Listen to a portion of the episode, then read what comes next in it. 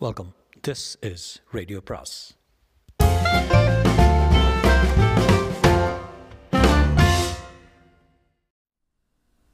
சுஜாதாவின் ஓடாதே பாகம் ஏழு. இரவில் திருட்டு ஸ்கூட்டரில் இலக்கில்லாமல் தெருவின் பெயர் தெரியாமல் ஒரு அந்நிய நகரில் கல்யாணமான நான்காவது தினம் திரியப் போகிறோம் என்று மீரா எதிர்பார்க்கவே இல்லை. இருந்தும் அவள் இந்த அனுபவத்தை ஏதோ ஒரு வக்கிரமான விதத்தில் ரசிக்க துவங்கிவிட்டால் இது ஆனந்துக்கு வியப்பாக இருந்தது. எங்கே போகிறத என்று யோசனை கேட்டேன். நீ பாட்டுக்கு போயிட்டே இரு. ஏதோ ஒரு கண்ணதாசன் பாட்டில் வருமே அது போல். கண்ணதாசன் பாட்டில் பெட்ரோல் தீர்ந்து போகாத. பெட்ரோல் எங்கே தீர்ந்து போகிறதோ அங்கே நிறுத்தலாம். நிறுத்தி. ஏதாவது டீ கடை பன்னு ராத்திரி லாரி இல்லை ஒரு கிராமத்துக்குள்ளே நுழைஞ்சு அங்கே ஐஎன்ஆர் சிலைக்கு கீழே படுத்துடலாம். ரொமான்டிக் நிஜமாக சொல்கிறியா இல்லை கேலியா? எனக்கே தெரியல. ஆனந்த் தீர்மானமாக ஸ்கூட்டரை நிறுத்தினான். என்ன? ஏதாவது ஐடியாவா? ஆமாம் ஃபோன் நிறுத்திய இடத்து இடம் தூக்கத்திற்கு ஆயத்தம் பண்ணி கொண்டிருந்த ஹோட்டல். கொஞ்சம் ஃபோன் பேசிக்கலாங்களா? எல்லாம் முடியாச்சுங்களே கூட வந்த மீரா ப்ளீஸ் என்று புன்னகைத்து வில் பே என்றான் பூட்டியிருந்த டயலை விடுவித்து என்ன நம்பரே? வெப்ஸ் கராஜ் ராஜசேகர்னு ஒருத்தர் கூட. இதை பக்கத்துலேயே இருக்கே வெப்ஸ் கராஜ் அதில் ஒரு பிரச்சனைங்க. டைரக்டரியை பார்த்து பார்த்து கழற்றியதில் ராஜசேகர் இருந்தார். ஆனந்த் முகமலர்ந்து சார் நிதி கிடச்சாப்புல கிடச்சிங்க. நான் ஆனந்த் பேசுகிறேன் ராஜுவோட நெவ்யூ ஏ ஆனந்த் எங்கப்பா காணாமல் போயிட்ட? சார் அதை ஏன் கேட்குறீங்க அது ஒரு மகாபாரதம். ஃபோனை பற்றி மெதுவான குரல். The police is after me உங்கள் கராஜுக்கு நாங்கள் வர்றதே அபாயம். நான் உங்களை சந்திச்சே ஆகணும். எங்கேருந்து பேசுகிற ஜஸ்ட் மினிட் சார் இது என்ன தெரு? மில்லர் ரோடே. மில்லர் ரோடு ரெயின்போ ரெஸ்டாரண்ட்னு ஒரு இடத்துல இருந்து அங்கேயே இரு அஞ்சு நிமிஷத்தில் வரேன். ராஜசேகரை இதற்கு முன் இரண்டு முறை தான் ரேஸ் கோர்ஸில் அதுவும் அரை அரை செகண்ட் பார்த்துருக்கிறான். இப்போ தான் சார் உங்களை முழுசாக பார்க்க முடியாது. ரொம்ப பிஸியாக இருக்கீங்க. ராஜசேகர் குதிரை ஜெயிச்சுதா? அதனால பிஸி ஸ்கூட்டர் யாருது? இது வந்து இது வந்து எல்லாம் விவரமாக சொல்கிறோமே மீரா யூ லுக் டயர்ட் ஆமாம் சார் சுவரேறி குதிச்சு அனுபவம் இல்லை அதனால. என்ன சொல்கிறீங்க ரெண்டு பேரும்? எங்கேயாவது உட்காரலாமா? உட்காரலாமா? நல்ல ஐடியா சீசர்ஸ் என்கிற ரெஸ்டாரண்ட்டுக்கு அழைத்து சென்றார். இங்கே பேர்னிங் அலாஸ்கான்னு ஒரு டெசர்ட் டிஷ் சாப்பிட்டு பார்க்கணும் நீ. முதல்ல தண்ணி குடிக்கணும். ராஜசேகர் நடந்தது முழுவதையும் மீராவும் ஆனந்தும் மாறி மாறி சொல்ல குறுக்கே பேசாமல் கேட்டார். அவர் காதோரம் கௌரவமாக நிறைய தெரிந்திருந்தது. புருவங்கள் அடர்த்தியாக இருந்தன. ஒரு பட்டன் திறந்த தடிமமான தங்கச்சங்கிரி தெரிந்தது. சட்டைப்பை அருகில் குதிரை எம்ப்ராய்டரியில் பாய்ந்து கொண்டிருந்தது. விஷயம் ரொம்ப சிக்கலாக தோணுது. எனக்கு டிஐஜி பொலிட்டிக்கல் இன்டஸ் இன்டெலிஜென்ஸ் அவரை தெரியும். அவரை நாளைக்கு காண்டாக்ட் பண்ணுறேன் ஏதோ ஏதோ சிபிஐ கேஸ் மாதிரி தெரியுது. பாவம் புதுசாக கல்யாணம் பண்ணவங்களுக்கு எத்தனை ப்ராப்ளம் என்ன சொன்னாலும் அர்ஜுன் அர்ஜுன் பாகல்பூர் பாகல்பூங்கிற சார். எனக்கு தலைகால் புரியல.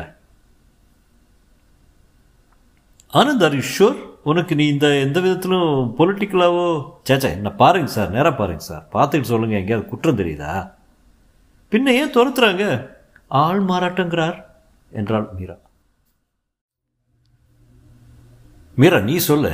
நான் சொல்கிறேன் சார். இவர் மேலே எனக்கு முழுசாக நம்பிக்கை இல்லை. மயிலாப்பூரில் இவர் ரூமுக்கு போயிருந்தபோது நிறைய வினோத விஷயங்களை பார்த்தேன். ஜன்னல் வழி ஒரு மூஞ்சி அந்த மூஞ்சியை கல்யாணத்தில் பார்த்துருக்கேன். அப்புறம் பளபளன்னு ஒரு பெட்டியில் துப்பாக்கி மாதிரி தனித்தனியாக பாட் பாட்டாக ஒன்று பார்த்தேன் இவர் ரூமில். ராஜசேகர் ஆனந்தை நிமிர்ந்து பார்த்து என்னப்பா அது எப்படி வந்தது எனக்கு தெரியாது சார். ஆனால் இவரை பார்த்தா பட்டாசுக்கு பட்டாசுக்கு கூட பயப்படுவார் போல தான் இருக்குது ராஜசேகர் சிரித்து ஓகே உங்களுக்கு முதல்ல தேவை நிம்மதி. எனக்கு குனிகளில் ஒரு ஃபார்ம் இருக்குது அங்கே சௌகரியமாக இடம் எல்லாம் இருக்குது இங்கேருந்து முதல்ல விலகி போயிருங்க. பெரிய வீடு சமையல்காரன் காவல்காரன் எல்லா வசதியும் உண்டு. தனிமையும் கிடைக்கும். உங்கள் தேனிலவை அங்கே வச்சுங்க. பி மை கெஸ்ட் அதுக்குள்ளே நான் ராஜுவை பம்பாயில் காண்டாக்ட் பண்ணி உடனே இந்த குழப்பத்தை தீர்த்து வைக்க முயற்சிக்கிறேன். மீரா உன் அசப்பில் பார்த்தா பேசுகிற விதம் மேனரிசம் எல்லாம் என் மக புவி மாதிரி இருக்கு. இத்தனை சொத்து இங்கே அமெரிக்காவில் ஒரு சின்ன அப்பார்ட்மெண்ட்டில் இருக்கா. This craze for America burning Alaska pudding மேல் லேசாக பிராந்தி தெளிக்கப்பட்டு அது பற்ற வைக்கப்பட்டு சுட சுட ஜில் என்று வந்தது. ஸ்கூட்டர் என்ன பண்ணுறது என்றாள் மீரா. அதுவும் வேலை முடிஞ்சு போச்சு. உன்னை மாருதியில் டிரைவர் ட்ராப் பண்ணிடுவான். எப்போ? இப்போ உங்களுக்கு பணம் தேவைப்படும் ஏற்பாடு பண்ணிடுறேன். அங்கேயே இருக்குது துணிமணி எல்லாம் சார் உங்களுக்கு எப்படி தேங்க்ஸ் சொல்கிறதுன்னு எனக்கு தெரியல. ஐ ஃபீல் கில்ட்டி நீங்கள் ஒரு இக்கட்டில் இப்படி மாட்டிக்கிட்டு இருக்கீங்கன்னு முன்னமே சொல்லியிருந்தா சொன்னோம் சார் நிறைய தடவை சொன்னோம். நான் தான் கவனிக்கலல்ல பரவாயில்ல. கொஞ்ச நாள் வெளி உலகத்திலிருந்து வெட்டுப்பட்டது போல தனியாக இருங்க என்ஜாய் பண்ணுங்க. யூ டிசர்வ் இட் குனிகல் என்பது எந்த திசை எத்தனை கிலோமீட்டர் என்று தெரியாத வகையில் மாருதியின் பின்சீட் இருட்டில் ஒருவர் கையை ஒருவர் பிடித்துக்கொண்டு நகர விளக்குகள் நீங்கியதும் கைகள் தைரியம் பெற்றது. ஏதேதோ புது புது சமாச்சாரங்களை தொட்டு பார்த்து கொண்டன. மீரா ஆனந்தின் தைரிய விரல்களை கிள்ளினாள் மடக்கினாள் தள்ளினாள். ஆனந்த் மீராவின் ஒவ்வொரு சதுர சென்டிமீட்டரையும் விடுவதற்குள் பரிச்சயம் பண்ணிக்கொள்ள வேண்டும் என்று தீவிரமான இலக்கில் இருந்தால் மீரா சில பிரதேசங்களை கடுமையாக தடை செய்தாள். ஆனந்த் பற்பல அணுகுமுறைகளில் அந்த தடையை மீற முயன்று வெற்றி காணும் சமயத்தில் வானம் வெளுத்து ஊர் வந்துவிட்டது.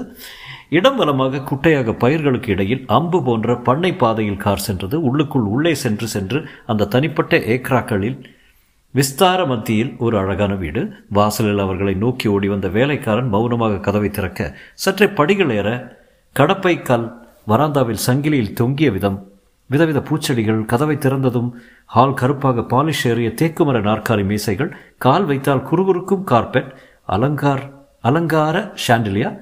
இந்த பக்கம் இரண்டு அந்த பக்கம் இரண்டு அறைகள். மீரா பிரமிப்புடன் எல்லாமே கனவா? என்றான். எழுப்பிடாத என்றான் ஆனந்த். பல் தேய்க்க புது டூத் பிரஷ் இருந்தது. டவல்களில் ஆர்எஃப் என்று அடையாளப்பட்டு அடையாளமிட்டிருந்தது. பளபளக்கும் சைனாவில் தேநீர் ஆவி லேசாக நடனமிட்டது. திஸ் இஸ் கிரேட் ஏப்பா உன் பேர் என்ன? ஐயா ராம்தாஸ். பிரேக்ஃபாஸ்ட் எப்படிங்க? இட்லி தோசையா இல்லை டோஸ்ட்டு ஆம்லெட்டு கார்ன்ஃப்ளேக்ஸா என்ன இருக்குது இரண்டுமே இருக்குங்க. இங்கே எல்லாமே உண்டுங்க. ஐயா உங்கள் ரூம் அதோ இருக்குதுங்க ஏசி ஆன் பண்ணியிருக்கேன் ஷவரில் வெந்நீர் வரும். அந்த அறையில் வார்ட்ரோபில் புதிய உடைகள் உடைகள் இருந்தன. திரையை விலக்கியதில் ஜன்னல் கண்ணாடி மூலம் பண்ணையின் முழு பரபரப்பும் அல்ல முழு பரபரம் தெரிய தூரத்தில் ஒரு குட்டி குதிரை சுதந்திரமாக ஓடிக்கொண்டிருந்தது. திரும்பி மீரா பாத்தியா குதிரை குட்டியே என்றான். மீரா மெத்தென்ற படுக்கையில் போர்த்தி கொண்டு படுத்து தூங்கிக் கொண்டிருந்தாள். அவள் அருகில் சென்று உட்கார்ந்து போர்வைக்குள் தன்னை நுழைத்து கொண்டான். பத்து மணி வரை தூங்கிவிட்டு எழுந்து குளித்து காலை உணவு உட்கொண்டு புதிதாக உரை பிரிக்கப்பட்டவர்கள் போல இருவரும் வீட்டுக்கு வெளியே வந்தார்கள். இயற்கையும் செயற்கையும் இரண்டர கலந்த அழகான பண்ணை. ஆலமரத்தடியில் சிமெண்ட் வட்டத்தில் உட்கார்ந்து சதுரங்கமாடினார்கள். அங்கிருந்து ஒற்றையடி பாதையில் நடந்து ராஜசேகரின் குதிரைகள் பயிற்சிக்கு உலவும் பகுதிக்கு வந்தார்கள். முதுகில் பட்டு போர்வையில் ஆர்எஃப் என்று எழுதி அதன் அதன் அதன் பெயருடன் குதிரைகள் வலம் வந்தன. நல்ல தாட்டியான பழுப்பு கரும்பழுப்பு கருப்பு குதிரைகள் சில திடீர் திடீரென்று சிரித்தன. சில தரையில் கால்படுவது தெரியாமல் துடிப்புடன் ஓடின மீராவுடன் கைகோத்து கொண்டு ஆனந்த் கடைசியில் எங்கே வந்தோம் பாத்தியா? எப்படி ஆரம்பித்தோம் முதல்ல பிருந்தாவன் எக்ஸ்பிரஸ்ஸு அப்புறம் லாரி அப்புறம் ஜோலார்பட்டு பேசஞ்சரு அப்புறம் கர்நாடகா எக்ஸ்பிரஸ்ஸு அப்புறம் ஆட்டோ அப்புறம் திருட்டு ஸ்கூட்டர் மாருதி ஒன்று தான் பாக்கி. என்ன மாட்டு வண்டியா? இல்லை உன் முதுகில் நான் சவாரி. அதுக்கு என்ன ஆனந்த் சட்டென்று அவளை தன் முதுகின் மேல் மூட்டை போல ஏற்றிக்கொண்டு கொஞ்ச தூரம் நடந்தான். அவள் பயமா இருக்கு என்றாள். விட்டுடு ஐ மீன் விட்டுடுங்கோ. ஆனந்த் அவளை பிடிவாதமாக சுமந்து நடந்தான். ப்ளீஸ் உங்களால் முடியாது சட்டென்று வைத்து விட்டு என்ன முடியாது? தூக்க முடியாது நான் கணம் அதனால சொன்னேன். என்னால் ஒன்றுமே முடியாதுல்ல? சேச்சா அப்படி யார் சொன்னா? இங்கிருந்து அந்த மரம் வர வரைக்கும் ஓட்டப்பந்தயம். யார் ஃபர்ஸ்ட் வர பார்க்கலாமா? வேண்டாம். கமா நிறைய ஓடியாச்சு. அப்போ வா மறுபடியும் ரூமுக்கு போகலாம் லஞ்சுக்குள்ளே சின்னதாக ஒரு செஷன் சே இனிமேல் ராத்திரி தான். நான் ரம்மி செஷனை சொன்னேன். நீங்கள் ரம்மி ஆடுவீங்களா? எப்போவாவது ஃப்ரெண்ட்ஸ் கூட. காசு வச்சு. அப்போது வானத்தில் பட் பட் பட் என்று சப்தம் கேட்டு இருவரும் நிமிர்ந்து பார்க்க ஒரு ஹெலிகாப்டர் இறங்கி கொண்டிருந்தது.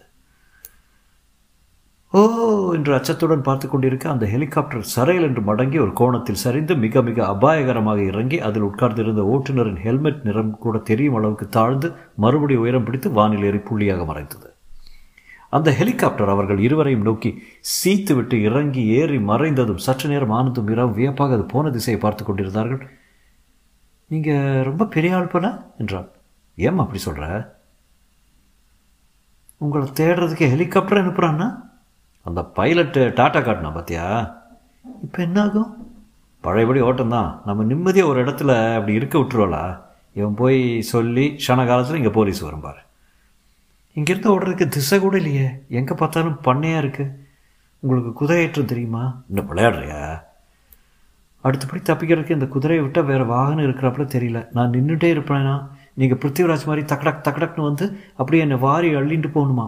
வெரி வெரி ரொமான்டிக் என்று சிரித்தான். எனக்கு சிரிப்பு வரல. இப்போ எதுவும் பண்ண முடியாது. போலீஸ்காரங்க வர வரைக்கும் இங்கே இருக்கிற சுக சுகபோகங்களை அனுபவிக்கலாம். பம்ப் தண்ணி கொட்டுறது அதில் குளிக்கலாம் அப்புறம் சாப்பிடலாம். வராந்தாவில் பெரம்பு ஊஞ்சல் தொங்குறது அதில் நீங்கள் என்னை உட்கார வச்சு ஆட்டலாம். Come Anand let's enjoy life is short jail is waiting ஆ அது கூட சரிதான். முதல்ல உன்னையே பூரா பரிச்சயம் பண்ணிக்கல. வா. என்று அவள் கையை பற்றி அழுத்தினான். அவள் பதிலுக்கு இன்னமும் அழுத்த ஒரு அவசரத்தில் ஒரு சஞ்சலத்தின் நிழலில் சந்தோஷம் கிடைக்கலாம் என்று சாத்தியக்கூறு அவர்கள் ரத்தத்தை சூடு பண்ணியது. இப்போலேருந்து இன்ஸ்பெக்டர் வர வரைக்கும் டோன்ட் கேர் மாஸ்டர் அப்போது அவர்களை பண்ணை வேலைக்காரன் நெருங்கி ஐயா எல்லாம் ரெடியாக இருக்குதுங்க. ஆனந்த் டோஸ்ட் மா மார்மலேட் கார்ன்ஃப்ளேக்ஸ் போன்ற சமாச்சாரங்களை சுவைக்க மீரா இட்லி மேல் நெய் வைத்து சட்னியில் ஒரு விள்ளல் சாம்பாரில் ஒரு விள்ளல் என்று சாப்பிட்டால் திஸ் இஸ் டிவைன் வராந்தாவில் உட்கார்ந்து கொண்டு காப்பி சாப்பிட்டார்கள். லேசாக குளிர் காற்று மீராவின் கன்னத்தை வருடி கூந்தலை கலைத்தது. புதிய புடவை அணிந்திருந்தான். ஆனந்த் பைஜாமா ஜிப்பா அணிந்திருந்தான். முதன்முறையாக ஷேவ் பண்ணியிருந்தான். உங்களை பார்த்தா தபலா வித்வான் மாதிரி இருக்கு. உன்னை பார்த்தா வேண்டாம். என்ன சொல்லுங்க யார் மாதிரி இருக்கேன் மீரா மாதிரி. போய் வேறு ஏதோ சொல்ல வந்தீங்க. நீங்கள் ரொம்ப பொய் சொல்கிறீங்கன்னு நினைக்கிறேன். எனக்கு என்னவோ நிச்சயமாகவே நீங்கள் ஏதோ ஒரு சதியில் அல்லது குற்றத்தில் இன்வால்வ் ஆனவர்னு தோன்றுது. எனக்கும் கூட. இதெல்லாம் முடிஞ்சப்புறம் ஒரு நாளில் ஒரு நாள் உண்மை வெளியே வராமல் போகும். அப்போ மட்டும் நீங்கள் போய் நீங்கள் போய் சொல்லிட்டு வந்திருக்கீங்கன்னு தெரிஞ்சால் உங்களை அப்படியே கன் வச்சு ஷூட் பண்ணிடுவேன் அதுக்கு முன்னாடி ஒரு சில முக்கிய காரியங்களெல்லாம் நிறைவேற்றணும். மூக்கை என் மூக்கால் வச்சு தேய்க்கணும். மார்பில் நட்டு சென்டரில் என் முகத்தை வச்சு புதைச்சே ஆகணும். அப்புறம் காது நுண்ணியை கட்டிச்சே ஆகணும். எல்லாம் போலீஸ் வரதுக்குள்ளே நிறைவேற்றணும்ல? வாங்க உள்ளே போயிடலாம். என்று கண்களில் விஷமத்துடன் சொன்னான். ஏசி அறையின் சிலிர்ப்பில் திரை தப்பி வந்த லேசான பகல் வெளிச்சத்தில் மீராவின் கூச்சமும் தயக்கமும் மெல்ல விழுக விலக மிகுந்த விருப்பத்துடன் சம்மதத்துடன் இருவரும் பொருந்த இப்படியெல்லாம் இருக்கான்னு? என்றான் மீரா மீரா மீரா என்றான். இப்போது அரைக்கதவு தட்டப்பட்டது. ஓ சார் என்றான் ஆத்திரத்துடன். ஐயா ஃபோன் மீரா சட்டென்று உடை திருத்திக் கொள்ள ஆனந்த் ட்ரெஸ்ஸிங் கவுனை மாட்டிக்கொண்டு கதவை லேசாக திறந்து ஹாலுக்கு வந்தான். மேஜை மேல் ஃபோன் விரித்து வைத்திருந்தது வேலைக்காரனை காணும். Hello சப்தமில்லை hello Quinical 323, call from Bangalore speaking. Party party waiting hello நான் ராஜசேகர் ஆனந்த் எஸ் சார் பத்திரமா போய் சேர்ந்தீங்களா எல்லாம் பிடிச்சிருக்கா are you alright alright sir ஆனால் அங்கே இருக்கிற எல்லா வசதிகளையும் யூஸ் பண்ணிக்கோங்க உங்கள் வீடு மாதிரி நல்லா சாப்பிடுங்க என்ன சரி சார் ஆனால் ஒரு ஹெலிகாப்டர் வந்து எலியா எலி இல்லை சார் ஹெலிகாப்டர். எலி இருக்காதே அதெல்லாம் பெஸ்ட் கண்ட்ரோல் வந்து மருந்து அடிச்சிருக்காங்களே. ஹெலிகாப்டர் சார் எலி இல்லை. இப்போது ஆனந்த் நரம்பு புடைக்க இறைந்தான். ஹெலிகாப்டரா? ஆமாம் ஒரு ஹெலிகாப்டர் வந்து எங்கள் ரெண்டு பேரையும் வேவ் பார்த்தது. என்ன சொல்கிற வேவா? அலையா? சரியா கேட்கல கொஞ்சம் சுத்தமாக பேசு. சார் வந்து போலீஸ் வந்து ஹெலிகாப்டர் மூலமாக த்ரீ மினிட்ஸ் ஆனந்த் வச்சிடவா வீக்கெண்டுக்கு வருவேன். வேறு ஏதாவது வேணுமா? அது வரைக்கும் நாங்கள் இருப்போம்னு தோணல. Very good very good bye enjoy yourself ராஜுகிட்ட சொல்லிக்கிறேன். என்ன? ஆனந்த் டெலிஃபோனை விரக்தியுடன் பார்த்தான். யாரு? ராஜசேகர் அவர் பேர அவர் பேசுறது எனக்கு கேட்குறது நான் பேசுகிறது அவர் கேட்கல. ஹெலிகாப்டர்னா எலிங்கிறாரு சொல்லியாச்சா இல்லையா? சொன்னேன் ஆனால் போ போய் சேரல செய்தி. அதான் தீர்மானிச்சாச்சே போலீஸ் வர வரைக்கும் இங்கே இருக்கலாம் அவ்வளோதான் வேலைக்காரன் திரும்பி வர ஐயா காஃபி டிப்பனப்பா என்றான். திண்ணை தீர்த்துருவாங்க போல இருக்க. கொண்டு வாப்பா முந்திரி பருப்பு இருக்கா? இருக்குங்க. பாதாம் அக்ரூட் எல்லாம் இருக்குங்க. வா அக்ரூட் சாப்பிடலாம். மாலை வரை போலீஸ் வரவில்லை. என்னது இன்னும் அவங்கள காணோம் எவங்கள அதான் போலீஸு. அதை பற்றி மறந்துடலாம் தானே சொன்னேன். எதுக்காக திருப்பி திருப்பி அவங்க வர்ற வரும்ப வரட்டும் இந்த ட்ரெஸ் எப்படி இருக்கு எனக்கு? ட்ரெஸ்லேயும் அழகாக இருக்க ட்ரெஸ் எல்லாமே அழகாக இருக்க. சே எப்போ பார்த்தாலும் இப்படி. நீ தானே சொன்ன டைமே இல்லைன்னு. அதுக்குன்னு இப்படியே மூச்சு திணற மாதிரி. இன்னும் இருக்கு பாரு. ரொம்ப அனுபவமா? இல்லை மீரா. ரெண்டு பேரும் இந்த வினோத அனுபவத்தில் சக பிரயாணிகள். இங்கே கண்டுபிடிக்கிறாப்புல நானும் கண்டுபிடிக்கிறேன். வேலைக்காரன் அஞ்சரை பெட்டி போன்ற ஒரு அமைப்பில் பாதாம் அக்ரூட் என்று அத்தனை தினுசுகளும் கொண்டு வந்து வைத்து மரியாதையுடன் பின்வாங்கினான். இந்த வேலைக்காரங்கெல்லாம் எத்தனை மௌனமாக காணாமல் போகிறாங்க பாரு. வாங்க கொஞ்சம் அலையலாம். இருவரும் கைகோர்த்து கொண்டு வீட்டை விட்டு வெளியே வந்து குதிரை பண்ணையுடைய நடந்து கடலை பயிரிட்டிருந்த வயல்களை பிளந்த பாதையில் கடந்து பண்ணையின் விளிம்புக்கு வந்தனர். எங்கிருந்தோ வந்த ஒரு சிற்றாறு லேசான இறைச்சலாக கலகலவென்று கடக்க மரத்தின் மஞ்சள் பூக்கள் உதிர்ந்த சரிவில் உட்கார்ந்து கால்களை நீரில் சிலுப்பினர். பாடணும் போல இருக்கு என்றார். வேண்டாம் உங்கள் குரல் பாட்டுக்கு சரிப்பட்டு வரும்னு தோணல. அப்போ ஒன்று செய்கிறேன் அப்படியே உன்னை மல்லாக்க வச்சு மூச்சு முற்றாப்புற முத்தம் கொடுக்கட்டா? உங்களுக்கு முத்தம் கொடுக்க சரியாக வரல. என்னவோ போட்டு அழுத்துறீங்க. ஜூஸ் பிழிகிற மாதிரி. பின்ன எப்படி முத்தம் கொடுக்குறதா? சொல்லேன். எனக்கு என்னவோ முத்தம் பிடிக்கல. மற்றதெல்லாம் பரவாயில்ல. இப்போ பாரு என்று அவளை முற்றுகையிட்டு மடக்கிய போது. என்னையா என்றான். மீரா சட்டென்று தன்னை விடுவித்து கொண்டு திரும்பி பார்த்தால் வேலைக்காரன் ஓசைப்படாமல் வந்து நின்று கொண்டிருந்தார். ஐயா போலீஸ் ஆஃபீஸர் வந்திருக்காங்க. உங்களை பார்க்கணுமா? போச்சுரா வந்தாச்சா? காத்திருக்காருங்க. இங்கே அழைச்சிட்டு வரட்டுமா? வேண்டாப்பா நாங்களே வர்றோன்னு சொல்லு. அவன் போனதும் இருவரும் பார்த்து கொண்டார்கள். வேல் இப்போ என்ன? என்னடா அது எட்டு மணி நேரம் நிம்மதியாக விட்டுட்டாங்களேன்னு பார்த்தேன். என்ன பண்ணலாம் மீரா? மறுபடியும் ஓட்டமா? உங்களுக்கு நீச்சல் தெரியுமே. ஆட்டில் இறங்கி இப்படியே நீச்சல் அடித்து போயிருங்கோ. அது ஒன்று தான் பாக்கி இல்லை. போலீஸ் ஜீப்பே திருடலாம். ச்சே. என்ன விஷயம்னு தெரிய மாட்டேங்கிறத. வாங்க போகலாம் முதல்ல அவங்கள சந்திக்கலாம். இல்லை மீரா ஓடிடலாம். டோன்ட் பி சிலி இத்தனை பெரிய பெண்ணையில் போலீஸ் கூட ஓடி பிடிச்சி விளையாட எனக்கு திராணி இல்லை. நீங்கள் வேணால் ஓடுங்க. டுமில் டுமில் சுடுவா. சரி இப்போ என்ன செய்யலாம்? போய் அவங்கள முதல்ல மீட் பண்ணலாம். கிருஷ்ணா. இருவரும் எழுந்து பண்ணை வீட்டை அணுக வாசலில் போலீஸ் ஜீப் நின்று கொண்டிருந்தது. அருகே இரண்டு கான்ஸ்டபிள்கள் தோளில் கேபி என்று எழுதியிருக்க ரேடியோ அவ்வப்போது கமறியது. இன்ஸ்பெக்டர் வராந்தாவில் நாற்காலியில் உட்கார்ந்து கொண்டு டீ அருந்தி கொண்டிருந்தார். அவர்கள் இருவரும் அணுகுவதை பார்த்ததும் எழுந்து நின்றார். Mister Anand? Yes I'm inspector Somappa Kunigal police station ஏப்பா இந்த ஃபோன் வேலை சரியா? பார்க்கலீங்களே. அப்போலேருந்து கால் போட்டேன் கிடைக்கல. லைன் யாராவது கட் பண்ணியிருப்பாங்க. ஆனந்த் தயக்கத்துடன் அவர் அருகே வந்தான். இன்ஸ்பெக்டர் மீராவை பார்த்து திஸ் இஸ் மீரா உங்கள் மிஸ்ஸஸ் ஆமாம் ப்ளீஸ் டு மீட் யூ இது மற்றொரு ரகம் போலும் என்று எண்ணிக்கொண்ட ஆனந்த் சரி சரி நீங்கள் எதுக்கு வந்திருக்கீங்கன்னு தெரியும் சார். நாங்கள் என்ன பண்ணணும் சொல்லுங்கள் பேக் யூ மீரா இன்ஸ் இன்ஸ்பெக்டர் நாளைக்கு காலை வரை டைம் கொடுப்பீங்களா? எதுக்கு? எங்களை கைது பண்ணுறதுக்கு உங்களை கைது பண்ணுறதா என்ன புதுசாக சொல்கிறீங்க என்று இன்ஸ்பெக்டர் புன்னகைத்தார். இன்ஸ்பெக்டர் சோமப்பா ஸ்டாலின் ஸ்டாலின் மீசை வைத்து அடர்த்தியான புருவங்களுடன் கருகருவென்ற கண்களுமாக இருந்தார். அவரது புன்னகையில் ஆனந்துக்கு அவ்வளவு ஒன்றும் நம்பிக்கை பிறக்கவில்லை. மீராதான் சற்று வைப்படும் பின்ன நீங்கள் எதுக்கு வந்திருக்கீங்க? நீங்கள் இங்கே தான் இருக்கீங்களான்னு விசாரிச்சுட்டு வர சொன்னாங்க. யார்? தன் குறிப்பு புத்தகத்தை எடுத்து பார்த்து ஒன் மிஸ்டர் ராஜா. பாம்பேயிலிருந்து கால் போட்டாங்களாம். பண்ணை phone out of phone out of ஆடுறான் அதனால் போலீஸ் ஸ்டேஷனுக்கு கால் வந்தது. அஞ்சு மணிக்கு மறுபடி கூப்பிட்றா சொன்னார். கை கடிகார இதை பார்த்து கூட்டிகிட்டு போகலான்னு வந்தேன். ராஜாவா ராஜுவா? ராஜான்னு தான் எழுதியிருக்கேன். ஆமாம் நீங்கள் ஏன் அரெஸ்ட் பண்ண வந்தேன்னு நினச்சிங்க? அது வந்து சார் மீரா குறிப்பிட்டு போலீஸ்னாலே அரெஸ்ட் பண்ண தான் வருவாங்கன்னு பொதுவாக ஒரு அபிப்பிராயம் இருக்கிறது இல்லையா? சோமப்பா மறுபடி புன்னகைத்து வரீங்களா? என்றார். ஆனந்தும் மீராவும் ஓ ஓ பார்த்து கொண்டனர் என்ன? ஒரு நிமிஷம் ட்ரெஸ் சேஞ்ச் பண்ணிட்டு வந்துடுறோம் என்றான் தாராளம் ஆயில் வெயிட் வேலைக்காரன் மற்றொரு கப் தேநீர் கொண்டு வந்து வர. ஏப்பா அந்த ஸ்பெஷல் பிஸ்கட் இருக்குமே அதை கொண்டு வா. ஆனந்தும் நீராவும் உள்ளே வர. ஆனந்த் எனக்கு என்னவோ நம்பிக்கை இல்லை என்றான் இப்போ அவர் பின்னால் தான் போய்த்தான் ஆகணும். முறையை மாற்றிருக்காங்க அரெஸ்ட் பண்ணி மறுபடியும் பெங்களூர் கூட்டிகிட்டு போகத்தான் போகிறாங்க நீரா ஃபோனை எடுத்து நிச்சயமாகவே டேட் என்றான். பிடுங்கி விட்டுருப்பாங்க. சரி வா. இனி எதுவும் செய்கிறதுக்கு இல்லை அவர் பின்னால் போக வேண்டியதான் ராஜு பேர் சொல்கிறாரு பம்பாய்க்கா பம்பாய்ங்கிறாரு.